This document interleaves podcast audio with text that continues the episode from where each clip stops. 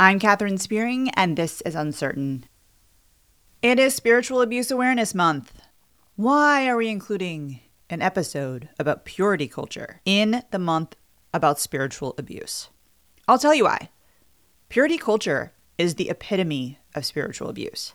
God and the Bible are used to shame, oppress, harm, manipulate, and coerce hundreds, if not thousands, of people by policing their sexuality, their sexual desires, and their sexual behavior. And that's just the tip of the iceberg. Now, you may not believe me, and you don't have to, but I would encourage you to listen to this episode because I think the impact of purity culture will speak for itself and will serve as evidence that the fallout from purity culture is actually trauma. I am joined today by Jeremiah and Julia from the Sexvangelicals podcast. I love the Sexvangelicals. First of all, I just love the name of the podcast, but I love listening to their podcast. I recommend their podcast to folks who are recovering from purity culture all the time. I love it. It's great. We did a long day of recording on a blistery winter day in November. We recorded three episodes one is this episode that you're about to hear, and then two other episodes that aired on their podcast this month, also for Spiritual Abuse Awareness Month. I'm going to link to those episodes in the show notes. Super great. Love everything they do. Here is my conversation with Jeremiah and Julia. Hello. How Hi. are you? Good. We're excited. Yes, it is morning where I am, or early, early, early afternoon, and then it is evening where you all are I in the know. Netherlands. Yes. So thanks for giving up your Saturday night. I know you would probably normally be out wildly partying, right? Wildly. Yeah. The wildest of what you do in the. Netherlands. That's right. Well, Hanging out with windmills and eating a bunch of cheese and Today is Sinterklaas, and so I have true. heard that it is a chaotic time to be out. Oh. So this is a oh. good day to be inside. We've got tea. It is raining outside, so this is actually a cozy and like perfect way to spend Saturday night. I love it. I am so excited to be able to talk to you. I love I love y'all's podcast episodes. I have recommended them to I mostly recommend them to friends of mine who are recently divorced and first exploring all of the things that they were not allowed to explore pre-evangelical marriage. And and so that's a that's a recommendation. Y'all are a recommendation that i pass around to some folks. I love your intro. My favorite part about your your podcast episode for listeners is how you you kind of interview each other and chat like before your episodes those those are always really fun. Really Thank fun. you. Thanks. yes Absolutely. And we do talk about divorce a lot on our podcast. So that is unfortunately a part of our story and, and, and how we've come into how we come into recognizing the impact of purity culture on relationships. So is that a part of both of your stories it is. yes, yeah. we are both we are both divorced.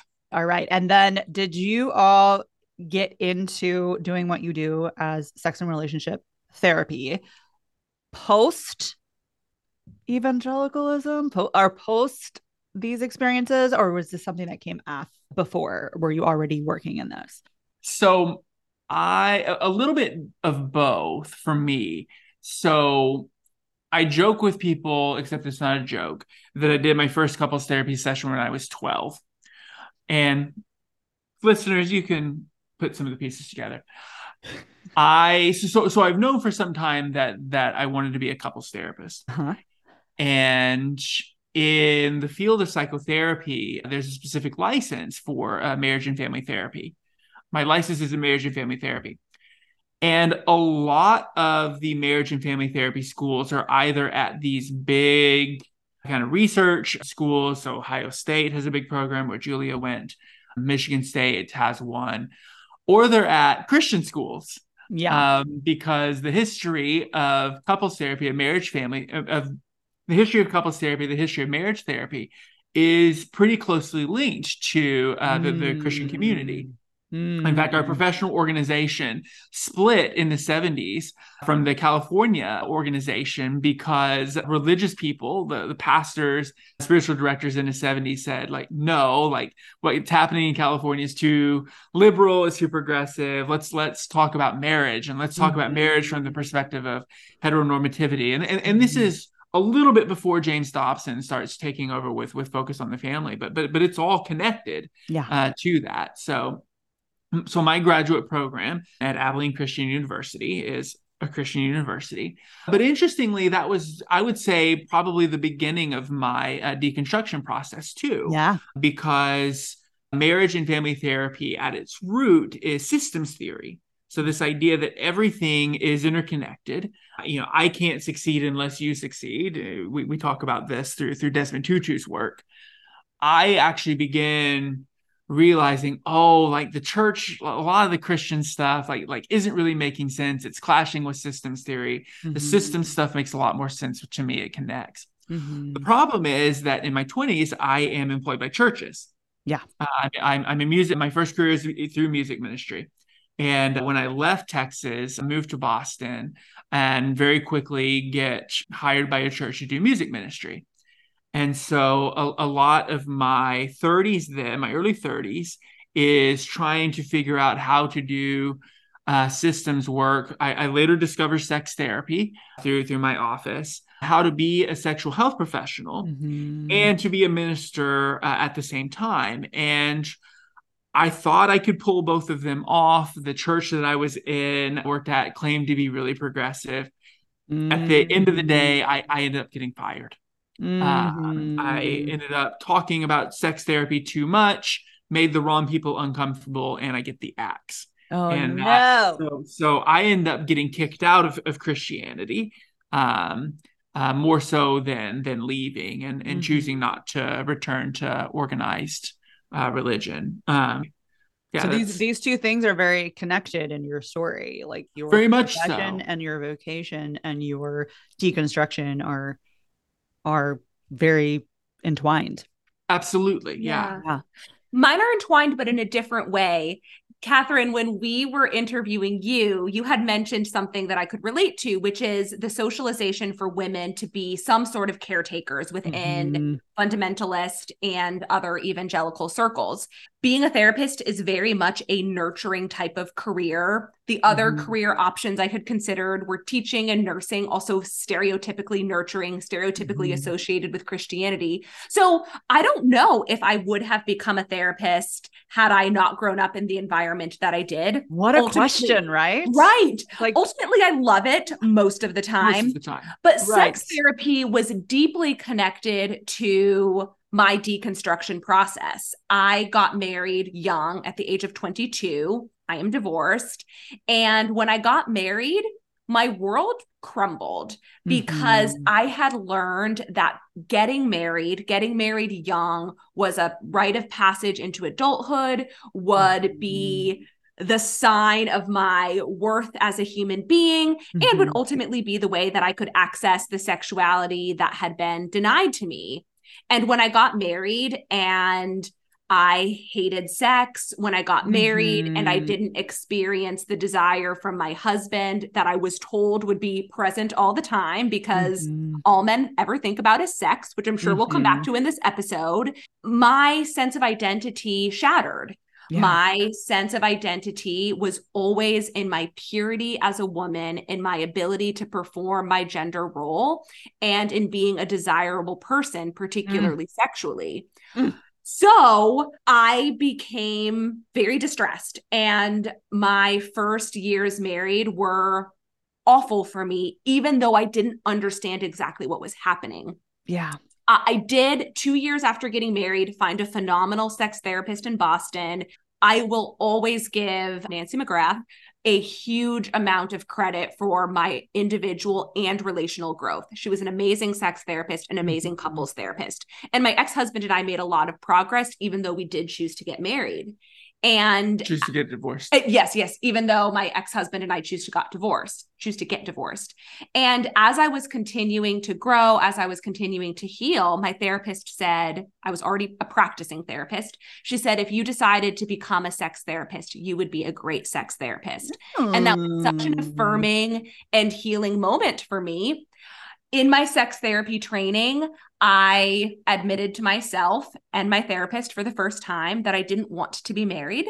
And so, sex therapy training was really like the last Jenga piece that caused mm-hmm. my tower to shatter. I wasn't an active member of a religious community when I participated in sex therapy training, but I still was connected to the religious yeah. world. And I was still married to my ex husband. And because I was married to a Christian man, mm-hmm. I had mm-hmm. status in my family system mm-hmm. and I had status in all kinds of other systems. And then I lost my status within my family. I lost my status within my community. My divorce was fodder for gossip at a funeral. Mm. And becoming a sex therapist and ultimately getting divorced was what broke my connection to that world. Woo! Goodness. Goodness. So yep. this is somewhat of a rhetorical question that I know the answer to, but I still want to hear your answer. How interconnected is sex to personhood and relational dynamics itself? How often do you see that connection? Strongly. Strongly. well, so so there's two two categories of that. In religious communities, absolutely strongly. We we could talk maybe about the the the professional kind of non-religious universal relationship about that later, but in the religious context very strongly yeah. Mm-hmm. And i would say outside of religious contexts yes but in a different way. So when my when i say that my sense of self crumbled after getting married a big piece of that was sexuality. And so I will sometimes have folks come to sex therapy in similar positions as me, and the couple might say something like, But it's just sex, and we still love each other, and I have a good life in all these kinds of ways. Mm-hmm. But it's not mm-hmm. just sex for anyone sex is never just sex for anyone, but especially if you grow up in an adverse or religiously abusive context, sex is actually everything. Yeah. And I'm not joking when I say mm-hmm. everything. So if you get married and sex is painful physically or emotionally or relationally, that can mm-hmm. have massive consequences in all areas of your life. Right. Mm.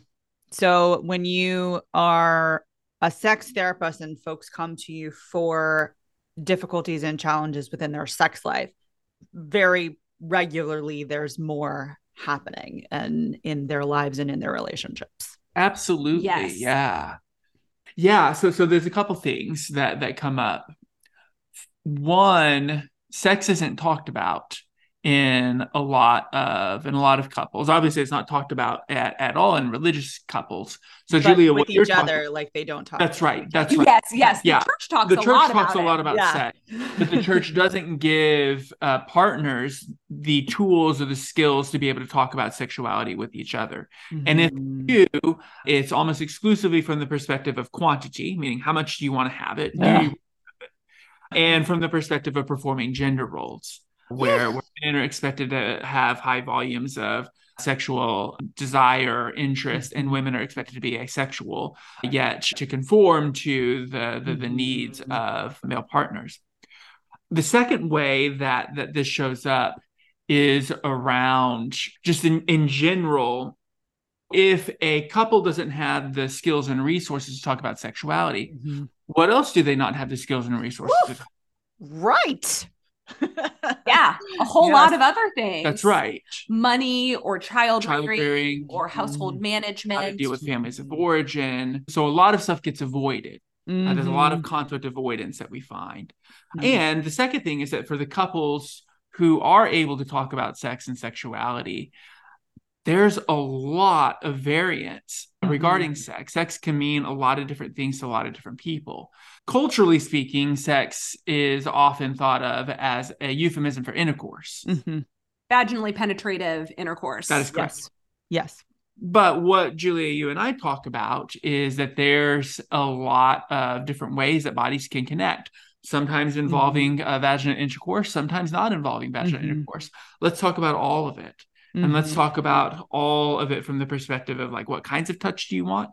And then also, how do you want that touch to happen? Mhm. Uh, and how do you, what do you need before your body gets the touch that it wants? Mhm. Uh, there's, there's a lot of different variables that Julia, you and I talk about, and that's on an individual level. And in couples therapy, of course, there's two people. Mhm. So the ways that I go about sex are going to be different, Julia, from the ways that you go about sex. Mhm. And and then the work is is how do we then make how, how do we make arrangements? How do we make agreements about how to do sex? How to do anything, but but for the sake of this Mhm. conversation, how to do sex in a pleasurable in a pleasurable way for both people. Yeah. Yeah. Woof. Woof. So many. I'm like, as y'all are talking, I'm like, question, question, question, question, question, question. I Yes. know that happens to me too. I was telling Jeremiah after our interview with you, and we took a bathroom break. I was like, I had 20 more questions to ask for each episode. well, that just means that we have a podcasting relationship and we will Yes. do more episodes together in the future. This is the one up one one one interview. I've already decided five minutes in. One interview is not enough. You may already know this, but the Uncertain Podcast is the affiliate podcast of Tears of Eden, a nonprofit that serves as a community and resource for survivors of spiritual abuse. This podcast and the work of Tears of Eden are supported by donations from generous listeners like you. If you're enjoying this podcast, please consider giving a donation by using the link in the show notes or visiting tearsofeden.org/support. You can also support the podcast by rating and leaving a review and sharing on social media. If you're not already following us, please follow us on Facebook at Tears of Eden and Instagram at Uncertain Podcast. Thanks so much for listening. And now back to the show. One of the things that I wanted to focus on for this speci- this specific episode, there is so much, and this is even just for me personally, so much I a literature right now about how purity culture impacts women and women in relationships and what that does to marriages and dating and recovery after purity culture i this is just you know a, a regular topic of conversation with my between myself and and my peers. I was in a i'm in a like a sort of deconstruction group i call us the renegades. And we met a couple saturday nights ago and everyone's at different phases in their their deconstruction. They're also at different phases in their sexuality and their sexuality exploration. And i just asked them just like a very like simple question of like what would have been different if you had been raised with like the full gamut of the feast in front of you and like that was the class that you got in Sunday school as opposed to don't have sex and then that's the end of it. And then also just for the subject of our conversation too I asked them very specifically about what so in evangelicalism it's cisgender binaries of male and female and you and there's no other category. And so i asked them very specifically like how did that impact you? And this was all people who these are all people who identify as as uh as female. And then how intricately connected that binary that gender binary is to this messaging. And so a question for you all when you s- meet with couples that come out of evangelicalism what role does that binary play in your conversations and and for good or ill Sure. I'll start and then I'm curious how you'd answer that too.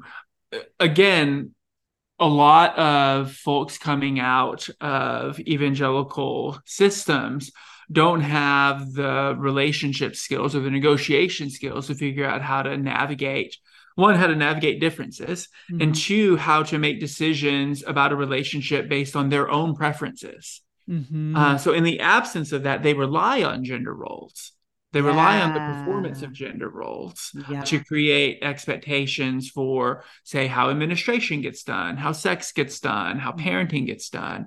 And there's a lot of resentment Mhm. that is that is there because even though these things, these positions were assumed, there weren't overt conversations about how to Mhm. uh, how, how to enact these you know women and men both like they, they don't make verbal agreements to each other in the in these contexts about well hey as as a female partner i absolutely want to do this particular thing as a male partner Mhm. i absolutely want to do these things Mhm. it's you should do these things yes.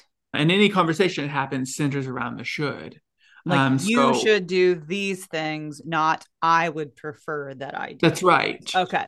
Right. So one of the things Julia, you and I do with with regards to the binary is we do whatever we can to get rid of it. Mm. I So- love that. Yeah. How would you answer that?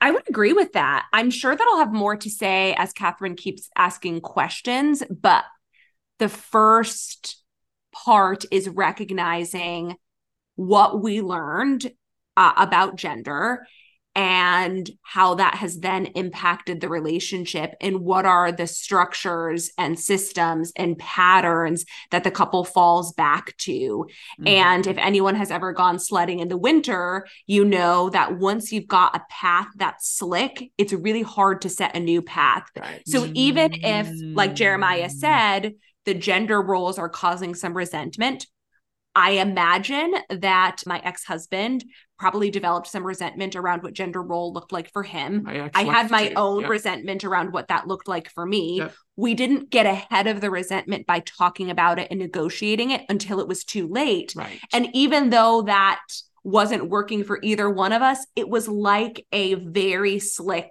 path down a sledding Yeah. hill. And if you want something different, you've got to take that sled, move it to a new part of the hill, put it in snow that Mhm. hasn't been down, and you've got to do a lot of hard work to create a new path that works. Mm. Mm. Yes, absolutely. And it sounds like from both of your stories that sometimes that new path is a new relationship. Yes. Yes. Sometimes In our case, yes. Yeah. Go ahead. Yeah. Sometimes it is a new relationship. Sometimes it is hard work with a current partner. And sometimes it is being a person who is partnered with multiple people or being a person Mhm. who is dating and not partnered. So it can look Mhm. all different kinds of ways. When we talk about our podcast having a relational bent, what we mean is that we live in relationships with all kinds of people Mhm. that might mean starting a new path on a new hill and your family's on another hill and they're like you Mhm. abandoned us Yeah. what's going on yes, yes, absolutely. No, I love that. I love that. And that that expands sexuality and relationships in general because even Yes. even if you have this dynamic within this couple, like our sexuality impacts how we interact with everyone. It's Absolutely. not Right. just our intimate partner. Yes. And I have really enjoyed in my deconstruction journey learning about that because it just expands possibilities and and just it makes it just beautiful and vibrant and like there's so much here and and so very sad and also very angry at how narrow the teaching that I received was and how very Right. specific and gendered it was Mm-hmm. and so sad. And then also just like it's a fucking lie. And yet the, we'll get in all of this but just like the the the conservative agenda behind that lie and unpacking that as well and and having that just opportunity to grieve the opportunities that I was denied. And I know that's a part of Absolutely. so many people's journeys of just like grieve grieving this this loss that happened. How did that play out for both of you? The grief part or a different part? Grieve yeah just the grieving if if that was a part of your journey.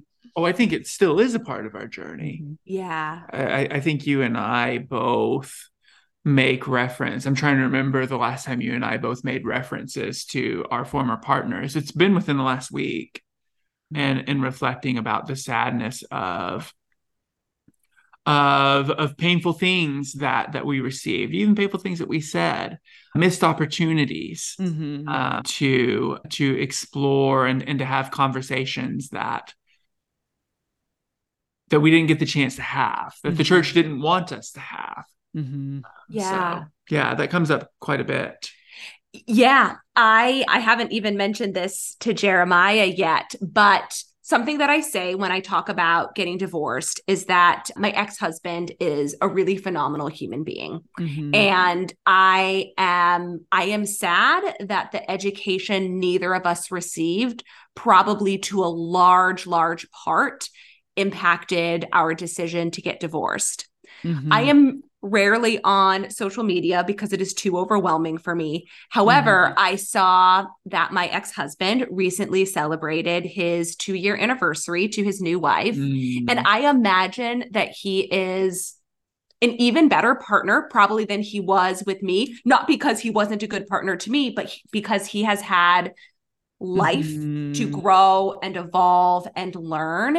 And I am very happy that he is in a partnership that seems to be really beautiful mm. for him. And i am still i'm still really sad. I'm sad that that relationship ended. I'm sad about the ways that i contributed to hurt.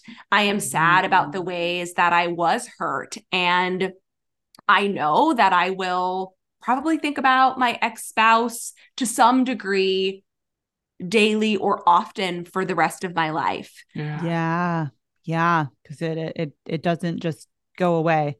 Decon- deconstructing and rewiring those sled paths is not just a like a one and done thing. Right. Well, and it also happens while Julia, you and I are also figuring out our relationship and experiencing these really beautiful moments that we have and kind of hashing out how we want to do different things.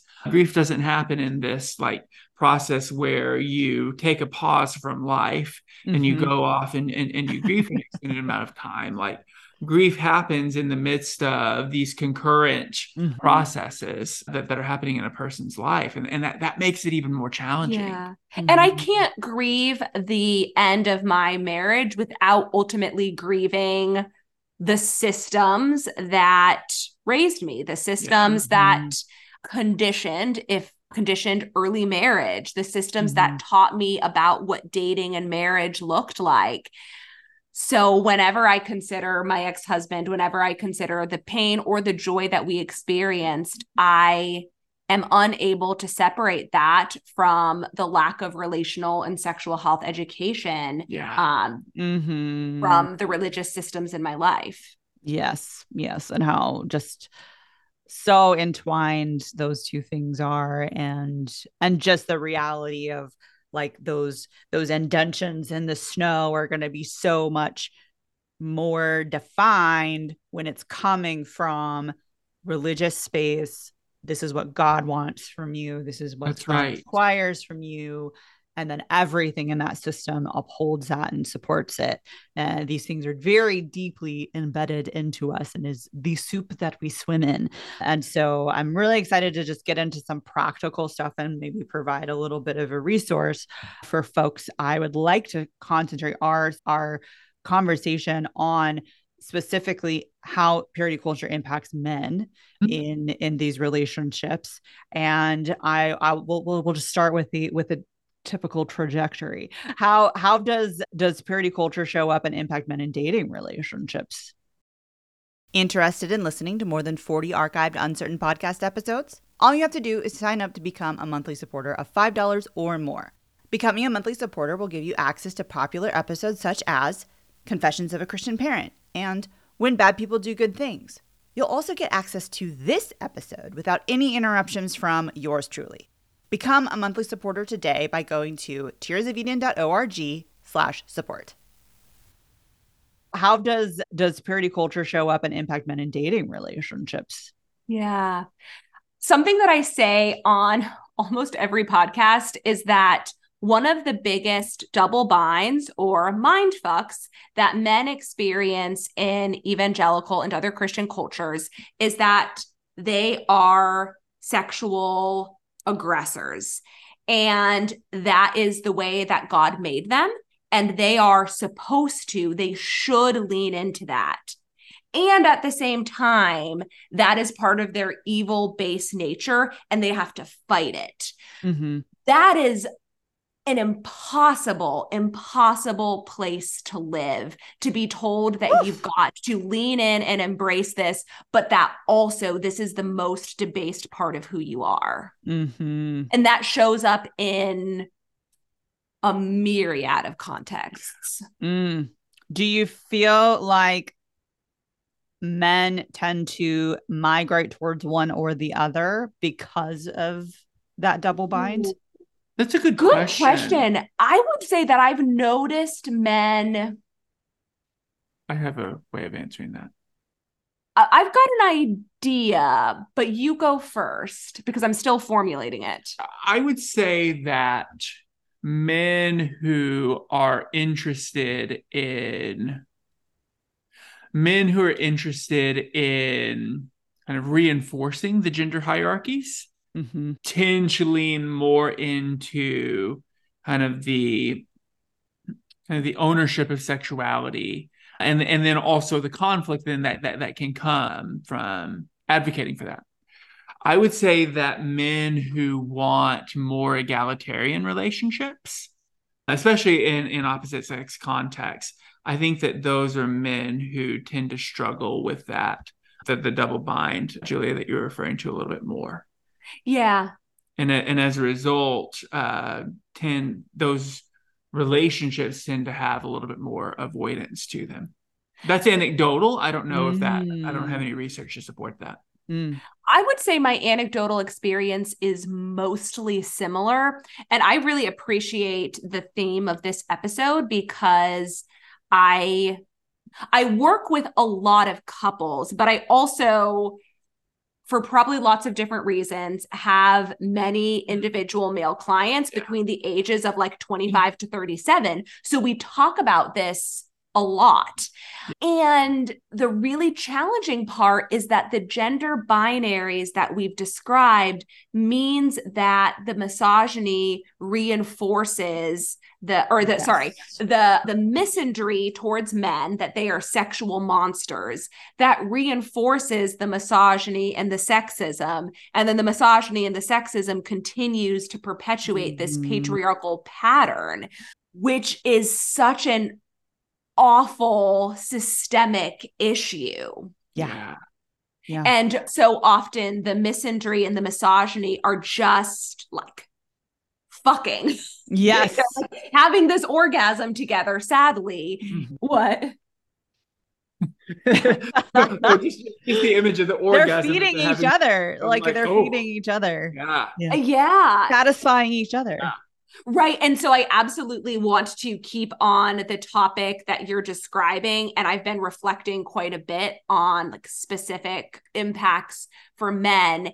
And I think we have to eh, still acknowledge at the beginning that all of the negative consequences towards men still continue to hurt the entire relational structure right. and still continue to prop up the the sexist and misogynist norms of the patriarchy. Yeah.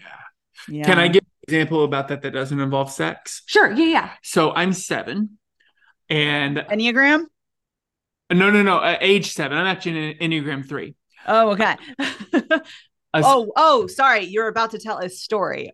Yes. So starting when you were seven. yes, yes. So, so I'm seven years old.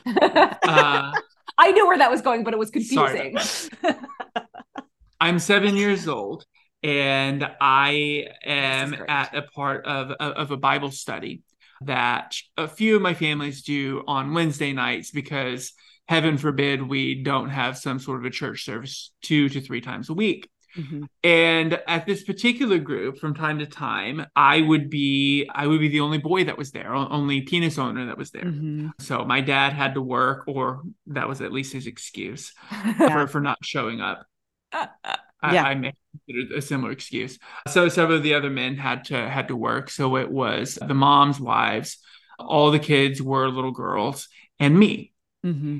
And so at seven, I remember the women in the church in this group saying, it's uh, devotional time at Jeremiah because you're the boy. You have to lead the songs. Okay, so little seven year old me like leads the mm-hmm. song. Can you do an example of your accent? Oh, oh, so I grew up in Texas. Uh, I had a thick Southern accent, very flat, ha, very flat vowel. My name had three syllables on, on the best. Jeremiah. Sometimes it had two syllables, Jeremiah. But then they said, okay, well, you have to lead the the the scripture, you have to lead the prayer.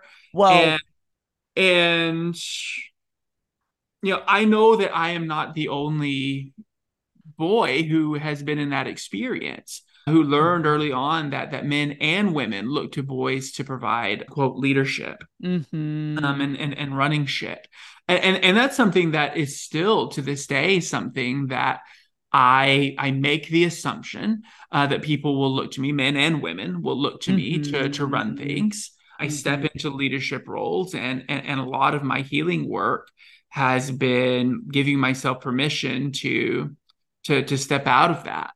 Mm. And, and and and I'm good at it. I, I think that I have I enjoy being in control more than I, I think sometimes I would like to admit. Mm-hmm. I've also taught you, and I have both actually taught Julia with plenty of men who have had similar experiences and don't want any part of that. Yeah. Right. And and play those roles both out of a sense of obligation to the system and also do so in a way that's antithetical to their own personality traits. Mm-hmm. Right. And to, and to their preferences. They'd much rather play a more passive role, just kind of sit back, kind of watch mm-hmm. the world kind of do its thing. And, and, and they don't know what to do. We actually had an interview quite recently on our podcast with with a couple of men actually for for whom that was true. So yeah, so so the expectation then that men are not just like sexual monsters mm-hmm. or sexual initiators, but are initiators, right, of, of of any kind of process with with the exception of domestic administrative processes, which is a whole other conversation we can get into in a bit. But, Except uh, for cooking and cleaning. Yeah, right. And, and, and mending the stockings. Right, yes. right. but yeah, that's that's that's a lot of pressure. That is a lot that, of pressure. That that men get put on. And it also it also discourages men from moving into collaborative spaces. Mm. This is something you and I actually may I may I pause here for yes. just one moment because one of the things that I have noticed in this in the space that I work in, spiritual abuse realm, is that same thing we were talking about a podcast earlier, talking on our interview earlier about art and being ingrained with this mistrust of art. I also believe men get ingrained with this mistrust of women and how I my work is predominantly women coming to me. One because women are you know, it's more acceptable for women to look for help and to want to collaborate one. And then two, it's a woman run organization. Like we have one male board member, but other than that, like it is run by women and they're not going to migrate. And I know this because I watch them migrate to the the Wade Mullens and the other male leaders uh, and and not migrate to the women because it's still just ingrained into the physique.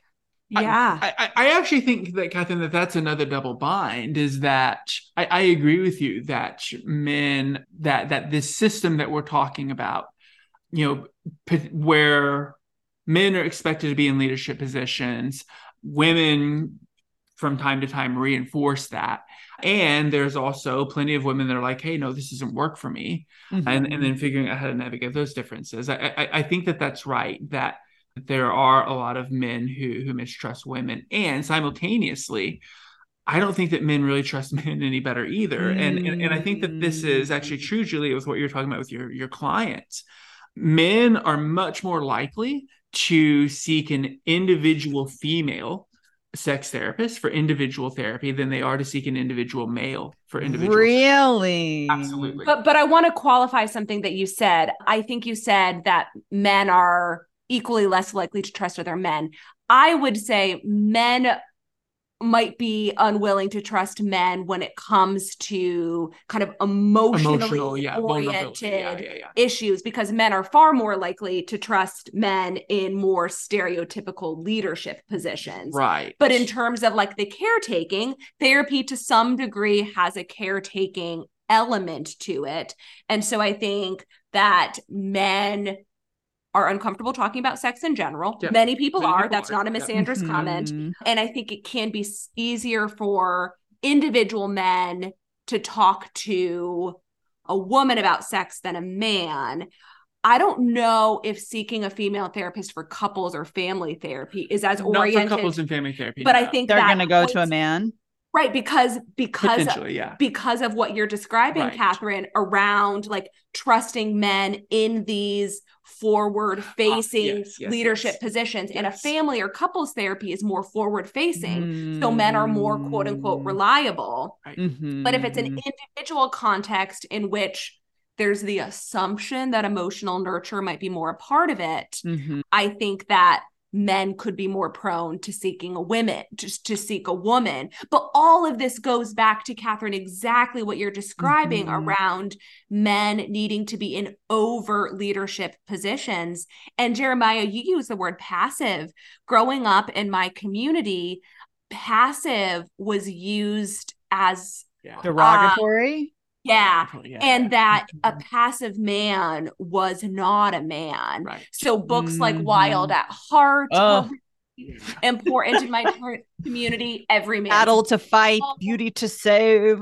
Yeah, yeah. Every Very- man's battle was popular in my community, and it was all about men being assertive That's at right. best, aggressive, dominant, violent at worst.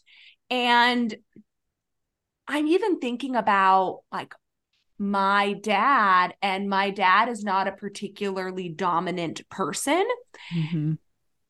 if my parents were out of their religious system, I would probably ask my dad what that was like because I wonder if it was really hard to be in a Mhm. system in which you were told that you had to be so overtly dominant when that wasn't part of your nature. Right. Yeah. I, I'm thinking about the women that I met with that I referred to earlier and and they just said how most of their relationships sort of defaulted into a functionally egalitarian relationship Sure. while they still espoused complementarian and they just didn't tell anybody. I think Yeah, that's I I, I think think that that's how my yeah. parents' marriage operates. And I think that's how Some of my ex's parents. many Yeah. relationships operate. Yeah. Oh. Yeah. Mm. That would be Brutal. interesting to do research on. That's, that's, brutal. that's a good. just to clarifying about uh, men seeking out uh, a female sex therapist, more likely to seek out a female sex therapist, is it possible that there's some shame in that too of they're not going to talk to another man to admit that they struggle? Yes. Absolutely. I can give a great example. So I had a male client, and I've had several iterations of this, and he came to therapy seeking help for quote unquote erectile dysfunction. Diagnostic language around sexual health is so damaging to men and Mhm. women. So I would never use that language of erectile dysfunction, but that was his Mhm. language to me. That's why I'm using it. What I would say is that sexuality had some challenges for him. And one of those challenges was having the erections that he wanted to have. So we tried to get away Mhm. from diagnostic language as much as possible. But he told me that it would be one of the most shaming things possible to have a conversation with another male about about sexual health in general Mm. particularly because men learn in and outside of religious structures that uh, part of sexual dominance is having a specific type of erection in a Mhm. specific kind of way. Mhm. And that is not how erections work for many, if not all people. We could have a whole con a whole longer conversation about erections and what men learn about their penises and what they learn about erections. It might be even Mhm. worthwhile later in our conversation. But over time, I really encouraged this client to talk to some of his male friends about sexuality and what was working and not working for him. And one day he came into therapy and he was like, Julia, I had a conversation with one of my male friends about sex, and it was one of the most meaningful conversations that I've ever Mm. had. And if more men talked with each other about sexuality in non toxic, dominant ways, yes. I believe that would be massively healing towards humanity yeah, in general, regardless mm-hmm. of gender. Yeah, yeah because shame was stopping him. Yeah. yeah, and I just think about how so much of the sexual conversations for men was accountability oriented and like how are you guarding your eyes and how are you guarding your heart and you know l- you know documenting how often you masturbate and all of these like very shaming so i can see that being so just so damaging for it is. It is. And, and it's so it, can I say one other yeah, thing about course, this? Yeah. It's really interesting because uh, in another conversation, the three of us talked about how the church is not as countercultural as they think they are. Mm-hmm. But one of the main themes is this idea of like in these cases, like the humanity of women being fairly non-existent. So in secular mm-hmm. world, that means you just keep track of how many women you have sex with and like they are a number to you and you want to get as high as possible. Mm-hmm. And then Katherine, what you're describing when men are told to, you know, document how time how many times they masturbate and then confess to another man and like not look at another woman. It's still like this idea of like women being objects. We had a conversation mm-hmm. several podcasts ago with our friends sarah and jake yeah, yeah, And and Jake was describing about, you know, going to Six Flags as a youth group. And it's like there's going to be a lot of boobs out there. They wouldn't have said it that way. And it's like just avoid the boobs. Like and, and without any conversation that these are 13 to 16 year old girls. They are not yeah. walking sets of boobs. Yeah. But whether, they're children. Right. Mm-hmm. And so, mm-hmm. in and outside of these contexts, women are these vessels that you either have to conquer or avoid until you get married. And you have to document how you're either like dominating or avoiding mm-hmm. in this mm-hmm. really restrictive version of what it means to be a man. And in either context, you are essentially a sexual monster who is either yeah. dominating and giving in to the like desires of the flesh, or you're working really hard to like fight your sin nature and that makes you a good man and we have language for this sex addict Right. So, um, so mm. Joshua Grubbs is a researcher at Bowling Green, and he uh, has produced several articles about this. That the majority of men who identify as sex addicts also have a high degree of religiosity. Oh, and so the so idea it's connected. It's Absolutely. Connected. So, so yeah. well, and it's and it's connected back even to like to seven year old jeremiah too mm-hmm. that that that that the problem must be me i am a mm-hmm. sexual monster as opposed to men coming together talking together julia like what you're saying and talking about you know the fucked up positions that that that the, the fucked up things that men learned about their bodies the mm-hmm. fucked up mm-hmm. things that men learned about women's bodies mm-hmm. uh, and and how we all want to how we all want to do better in our own relationships mm. uh, same sex relationships opposite sex relationships sexual relationships non-sexual relationships yeah. yeah. and maybe it's not a and i feel like i've i've approached it i've or was brought into that in a little different perspective through the trauma lens of just like addiction itself typically or what we call addiction typically develops out of trauma and religiosity itself typically develops out of trauma and and having and having that you know stuff ingrained into your mind it's not like and and approaching it like AA where you like have all of these steps and you have all of these you know accountability things that you're supposed to do but then yeah. you you're not addressing the stuff underneath it and the trauma that has sure, led to it sure it. well and i think that that's right and, and and i think that it's one thing to address that trauma in a professional context. I think it's a completely different thing to address that trauma in relationships with other people Oof. who have gone through a similar yeah. thing. Yeah. And that's for from my perspective, that's why the relational perspective is so is so powerful. Mm-hmm. Has the capacity to help, for the sake of our conversations, kind of men get out of some of these double binds and the shame that accompanies mm-hmm. that double mm-hmm. bind mm-hmm. in, in in more meaningful kind of longer lasting ways right and the language around addiction also focuses on behavior versus value Yes. so so i will always ask clients what does sex mean if if a person is talking about sex if a person comes in and says that they are a sexual addict i will ask what that means and typically they Mhm. might say well i masturbate or Yeah. i watch pornography Yeah.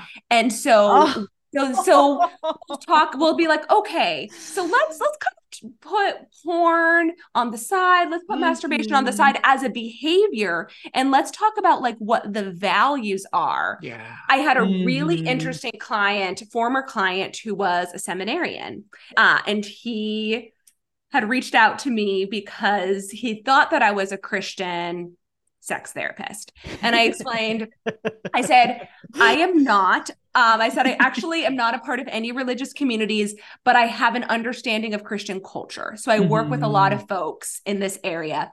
And I think it spoke volumes of this client that he said, okay, I'll work with you. Because typically, Mm, working with a secular therapist, that's like scary Mhm. and and it was so interesting because he had a lot of shame around masturbation and he had a lot of shame around pornography and we had this conversation and i said okay tell me about what your sexual values are without moralistic language and Mm. without behavior language. So he talked about sex being uh, a form of connection and he talked about sexuality being sacred and he talked about a few other values. And i said that's so interesting. I said huh i actually think almost all of the values that you have i hold too and and then it was the conversation around okay so if sex whether it's with yourself or someone else if it's a form of connection like what does that mean how can you enact that Mhm. if sexuality on your own or with someone else is a sacred thing, like what does that mean? And I think a big Mhm. piece of work for men in Christian communities is getting out of the behavior obsession, Yeah. which isn't their fault, Mhm. and thinking about the value, moving away from the quality of an erection, moving away from whether or not you masturbate and wa- or watch pornography and moving about like what are the values that you have around your bodies about Mhm. gender about women about men and then like rethinking what sexuality can look like And we talk about this, Julia, in our series on Sexvangelicals, the sex education we wish we had, in which we talk about the sexual health principles or values from the work of Doug Braun-Harvey around consent, non exploitation, conversation about exceptions and STIs, Mhm. honesty, shared values, and mutual pleasure. Mm. I So love it. Those are, those are the values that, that we tend to start from. But also, Julia, your question, being able to ask, what, what are your values a- as well? Like, like Mhm. that, that, and being uh, able to have an opportunity to develop your own values correct. outside Right. of that religious. I want to go back. I want to get into those five things that you just mentioned, but I want to go back and talk about bodies for a minute. We mentioned that women's bodies were made objects and it's like you're a walking set of boobs. Like it was it was objectification and that was how a woman's body was viewed and presented to men. It was also how we we viewed our own we're raised to kind of view our own bodies of just like cover up cover up cover up and that was literally it cover up cover up cover up and then here's how you use a tampon on your period and like that was literally it and so for men what are the messages about their bodies that they receive in these communities Men are machines. Yeah. And, and and this is both within Christian context and in, in larger capitalist Mm. contexts. That men are machines, that men are that all men think about as sex. Uh, that that sex is the number one most important thing, and that that's what being a good man is about. And that men are meant to compete. Yeah. Mm, and and compete with other men and also compete with women. mm, yeah. I, I I would argue that ultimately misogyny is a, a misappropriation of competition between men and women, as opposed to men taking that energy around some of the injustices that they experience and taking it uh, back to like the larger political and social systems that put them into shit situations. mm. Yeah. It's interesting, Jeremiah, because some of I don't I agree with everything that you said. some of what you said isn't necessarily inherent to bodies. Sure. It's about, you know, competition, for example. You use your bodies to compete, but that's more of a concept. I guess it's and true. and so I suppose, and I'd be curious to hear how the two of you experience this similarly or differently. There wasn't a lot said about the bodies of men Mm, in my communities. And when I work with couples, especially hetero couples, women have a lot to say about their bodies and what they learned about their bodies. Men have much less to say about their bodies, at least anecdotally. And what they do say about their bodies does tend to revolve around their penises. And I would say that's more Mm. from secular culture than religious culture, although, as we've discussed, both of those things Right. overlap. Actually, I'm going to walk that back. The church doesn't talk about erections explicitly. Implicitly, there's a lot about erections. So if you Mhm. edit it, you can edit that how you will. But yes, women have a lot about their bodies that they learn that they can communicate. Men don't learn as much about their bodies. I agree. Yeah, and it uh, it makes me think that like what women learn about their bodies is typically oriented around a man That's or right. oriented around the reproductive system and having babies. Yes. Yep. Yes. Men don't don't quote unquote need their body for those things. Like they don't they're conditioned I don't need my body other than to protect. Here, machine. Go back to the machine. Well, your protect and, and, and protect produce. yeah yeah and and I, I remember reading this like super toxic book in the fundamentalist world about why like women need to like submit to men because like women have more power to have babies. And so if men don't have that power then they're going to turn into an animal. So they need like the woman to like keep them from turning into the monster because the woman has this like special power and like birthing babies. Very very toxic book yet that's it that's kind of like it in a nutshell of Well, and, and that's what that, that's that's also uh Christian uh, relationship literature in a nutshell. Yes. I can think of like 13 other metaphors that describe like the uh, the Yeah. a very similar process uh, Mhm. that that you were just describing, Katherine. So- Right. Well, and going back to the erection piece, since clearly that's on my mind a Mhm. lot today, when men learn that all they want is sex, they the the when they're told that's all they want yes, yes, That's yes, yes. When they are told all they want is sex, yes which when often they don't, that does have some implicit implications for for the penis and for needing to be physiologically aroused right away.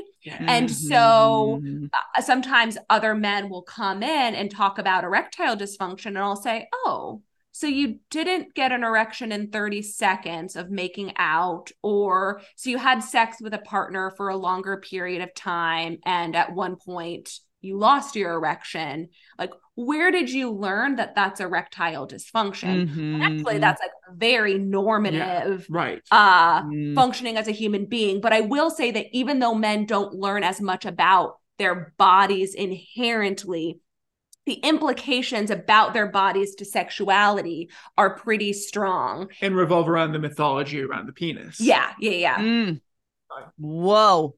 So what what does a man do when they're no longer like the penis is not the only thing about them? Like where where does where does the conversation go? How do they become like a full whole integrated human being when their penis is no longer the center of their life?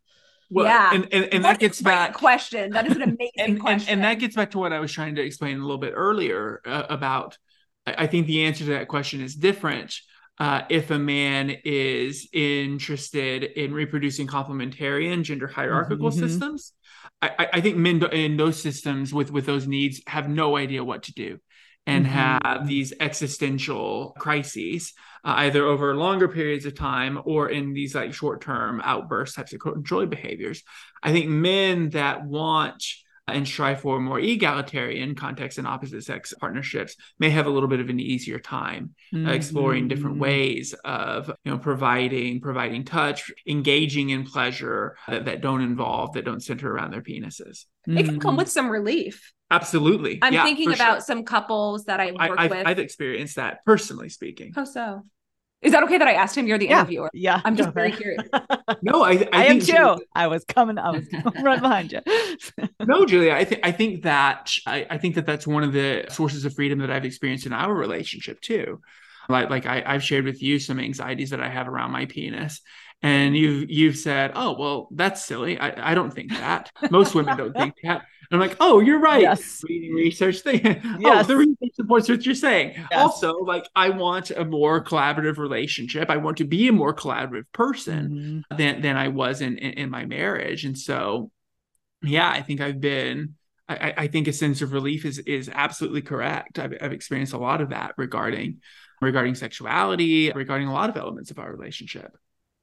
Mm. Mm. Very I'm cool. partner.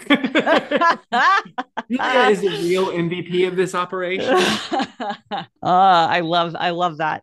But segueing into some of your your five your five things, and also because this was probably one of the first episodes I listened to from from you all, and I learned a lot about it. The message of consent, which I never learned until mm-hmm. like very, very recently within the past few years, and and have friends who were married very young and are now, you know, divorced and exploring um, things outside of it. And I am having to teach them about consent because it was never a part of their upbringing either. And like no actually what that man just did to you was was not consent and like sending them the youtube video about the tea and Great tea and consent. Tea and consent. And like you are allowed to say no and they should be looking for an enthusiastic yes. And and and how does that i know how that like shows up for women and what and the impact that that has on women. What is the impact that that has on men in sexuality? Well, for, first of all, consent is a relational process. Mm-hmm. Consent is a dialogue. And part of the narratives of masculinity is that men, by being the gender in opposite sex couples, by being the gender that has a higher quote sex drive, should also be the initiators. Mm-hmm and that initiation is so if, if, initiation is expected by men if initiation is expected to be done by men mm-hmm. if there's an assumption that men have higher sex drives that women don't have high sex drives like this is setting up a recipe for some really harmful sexual experiences mm-hmm.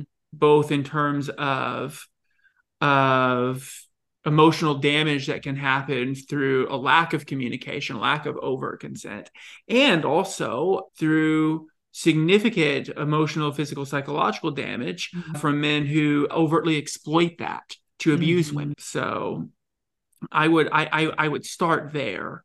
Mm-hmm. That I talked on the podcast about what happened when I in my sex therapy training, the first class that we took was around the the 6 sexual health mm-hmm. principles that I mentioned and, and, and about consent. And my response leaving that was, oh, fuck. Mm. I am 33 years old. I have never had this conversation. And I have been engaged in a 14 year sexual relationship that has not been particularly dialogical. Yeah and there's reasons for, for, for that that we can talk about maybe in, in another context but but but part of that is rooted in these expectations that both my partner and i had that or my ex and i had that i am the one that has a higher sex drive that it should be initiating sex and and, and my partner as as a woman should be the recipient and, and, and even be even be asexual Mm-hmm. And, and, so, according to that, why have conversations, which is super, super damaging. And mm-hmm. so, I had, I, I, came back from class. I talked with my ex about this. Hey, we need to talk. I am so sorry mm-hmm. that we have been having these experiences. I want to do this differently. I'd love to figure out a way to talk to you about this. And my ex, who is also like steeped up in, in much more of a similar experience, religious experience to Julia, growing up, growing up in the Baptist church than, than I was, her response was, Oh, it's no big deal. Mm. Which threw me for a loop. Mhm. And looking back on this now, like recognizing how entrenched she still was. Yeah. Have been in these uh, gendered expectations about what men do and what women do. and Uh, it was un- just normal so normal for her she had no concept or idea of anything else that's right. That's Yeah. right. Yeah. Oof. That's bad.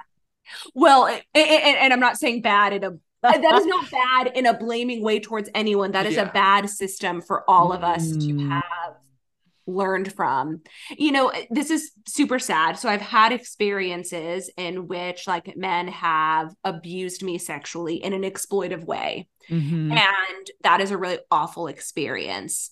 And then I've had experiences perhaps more similar to what you're describing, Jeremiah, in which the abuse of con- or the the non-consensual experience is not necessarily abusive. Non-consent can Yeah. absolutely be abusive and I've experienced that. yeah Or non-consent can exist when a couple doesn't have relational tools to navigate consent. Right. So I Mhm. had a diagnosis of vaginismus and vulvodynia, which means essentially Mhm. painful intercourse and the constriction of the vaginal muscles, deeply connected to evangelicalism.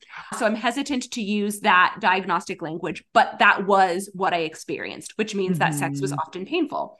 And when I got married, my husband and I would sometimes have these sexual experiences that were very, very physically painful. And my ex husband, who is a good human being, saw that I was in pain and he had this terrible choice in which he could stop the sexual experience because he didn't want to see his partner in pain or be any part of inflicting that. However, if he chose to stop the sexual experience, that would also communicate to me as the woman in this situation that I was not desirable. And so sometimes he would initiate stopping the sexual Mhm. experience. And I would sometimes say, no, no, no, keep going. Because for me, Mhm. that was my only way of proving my worth as a human being. And so I could Mhm. also have the opportunity to say, yes, through the pain. let's stop this experience and save myself from the pain. Yeah. Or I could power through the pain. And so both of us were stuck in these really terrible dynamics, Oof. which the experience was not consensual, right? right Not consensual because I was clearly in a huge amount of physical distress and emotional distress. However, from my perspective, that wasn't an abusive, non consensual experience. Mhm. And I think the assumption that non consent is always abusive keeps us from having these dialogues Mhm. because there is so much shame associated with it. That's right. Right, right. And I think that was something that I learned from y'all's episode about just because it's non consensual doesn't equal marital rape. And I think that that is a new, a new, a new phrase, phrase, simple phrase Right. that we're we're more acquainted with. And and and I and I love. Thank you so much for sharing your example, Julia, because it was like you both were consenting to play roles. So there was consent. You didn't necessarily you didn't know there was anything different. You know, like it Yeah. That's, like yeah, that's it. you yeah. it wasn't that he you were saying no, I don't want this and then he was forcing still. That's a very different dynamic Right. than we both have these roles to play and we're both just playing Yeah. and we're Right. We were doing it. performing our genders and we didn't know that we could consent out of it. Right. Mhm. And sadly, I've had the experiences that you're describing in which uh, a sexual experience was forced due to an abuse of power. Mhm. Uh, and and that's a different that's a different kind of experience. Both are Mhm. painful, both are harmful, but I think we have to have more nuanced dialogue around consent. Agreed. Absolutely. Yeah. And then, and then just, oof. And then, like your story, Jeremiah, of like recognizing that this had never happened. Like, and it wasn't in an effort to, to dominate, it was in an effort to play the role that you were told. Right. Play. Right. Yeah. right and and just to kind of build on that that yeah like our earliest sexual experiences with your ex. with my ex yeah were they almost all ended with panic attacks with, with my wife having a panic attack and Did you correlate it with what had just happened, or did you think it was completely separate? I had no idea what was going on. I didn't have the Mhm. language for it. I just knew that there was a, a sexual experience for something I wanted, something I thought she wanted. Mhm. And the, the the panic attacks obviously like shut down the experience. It it it it, heightened my own desire to move into like protective spaces. Mhm. And and so I learned that initiating conversations about sex that it had the capacity to bring that that that, that kind of pain. Um, Mm. so, so not just on a, on, on a physical uh, level, Julia, what you're talking about, but on a dialogical Sure, level. sure, both. Yeah. Yeah. So if this is too much information, you I will cut it from the episode. But were was were your first sexual experiences in marriage? depends on what you mean by sexual experience. let's let's let's Did you play have? the, okay, uh, yeah, I guess solo sex. ma- marriage was as well. the, the marital relationship was my first experience with intercourse. Got it. There you go. Yeah, yeah. Me too. And I, I think the question is relevant in the sense that that meant a, a following of purity culture rules right. because the There church defines uh sexuality by vaginally penetrative intercourse. Mhm. I think that language is so harmful because it mm, eliminates any other kinds of sexual Mm, experiences that are that are just as as valid. And just as enjoyable. Yeah, and and building that connection and intimacy as you were you were talking about earlier. As a way of just wrapping up the episode, we've talked a little bit about this, and you have shared some really great insights into the healing processes that you have both been, been through, and then also clients.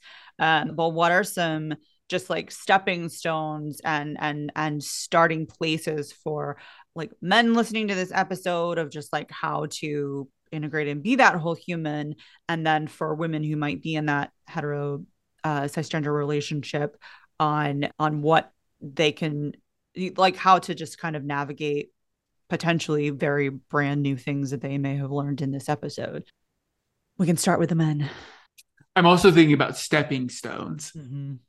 I think first things first, we have to start thinking about sex in ways that go beyond vaginal intercourse. Mhm.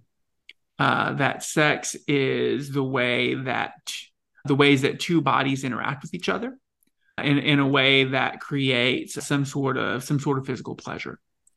And thinking then about, well, what are the diversity of ways in, in, in which that happens for me? Mhm. what are the types of what are the types of touch that I like? What what are ways that I can uh, have pleasure that that that don't involve touch Mhm. and and that can that can either for myself and and that are also relational. So I think that thinking about stepping stones, I think that that's an important stepping stone to acknowledge that sex is not a reduction to our penises. That sex involves the totality of our bodies. Mm-hmm. Yeah. I would say that learning to talk about sex is probably one of the stepping stones. And that's really difficult if you've never had any models for talking about Mhm. sexuality. In our episode with you, when we interviewed you for our podcast, you mentioned the challenge of well, how do you find a voice after leaving a religious community when you never developed one? Right. Right. And mm. so I recognize that even, I suppose, this stepping stone is a complicated one because that would require a person or a couple or a group to to create a new roadmap or to start a new pathway down the sledding hill maybe having some questions could be helpful. So, asking a partner or a friend or someone you trust who you believe could have this dialogue with you in a meaningful way to say, you know, what did you learn about your gender growing up? What did it mean to be a man in your church? That might be a helpful first step because it can also test out the water a little bit. Mhm. Talking about what you learned Yeah. is potentially vulnerable, but you're still talking about something outside of yourself to a degree. Yeah. And so being able to talk with someone about what that meant and what about that might have been difficult, you know, Mhm. to go there if if if the first part of that conversation goes well. Yeah. Mm. Yeah. Yeah. And just getting just getting comfortable with like just understanding the messages Yeah. Yeah. that you received. Yep. Yes, it's hard yes, though. Hard work. Listen to Sexvangelicals. That's, That's right. You can listen to our podcast. That's right. Podcast, Spotify, wherever you get your podcasts. Wherever you get your podcasts.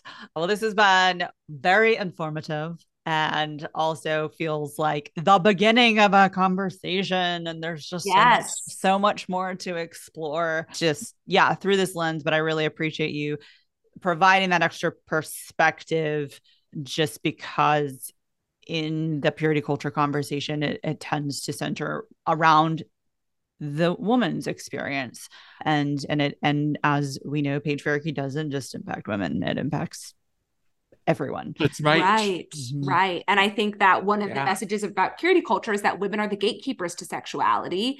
Mhm. And that's something that's damaging to women, but it damages men because it erases their ability to describe their experiences in in their own ways. and and almost eliminates their agency within it Absolutely. well. Right. Absolutely. Wow. Of course.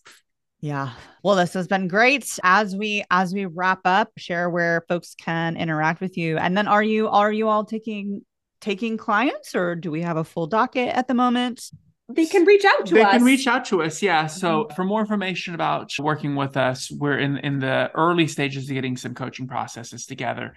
Sexvangelicals at gmail.com we're also on instagram and threads at Sexvangelicals. and then we also have a substack that goes out two or three times a week called relationship 101 which you can find at sexvangelicals.substack.com that's super easy and super simple i love it appreciate y'all Uncertain is produced, recorded, edited, and hosted by me, Katherine Spearing. Intro music is from the band Green Ashes. I hope you've enjoyed this podcast, and if you have, please take a moment to like, subscribe, and leave a review. Thank you so much for listening, and I will see you next time.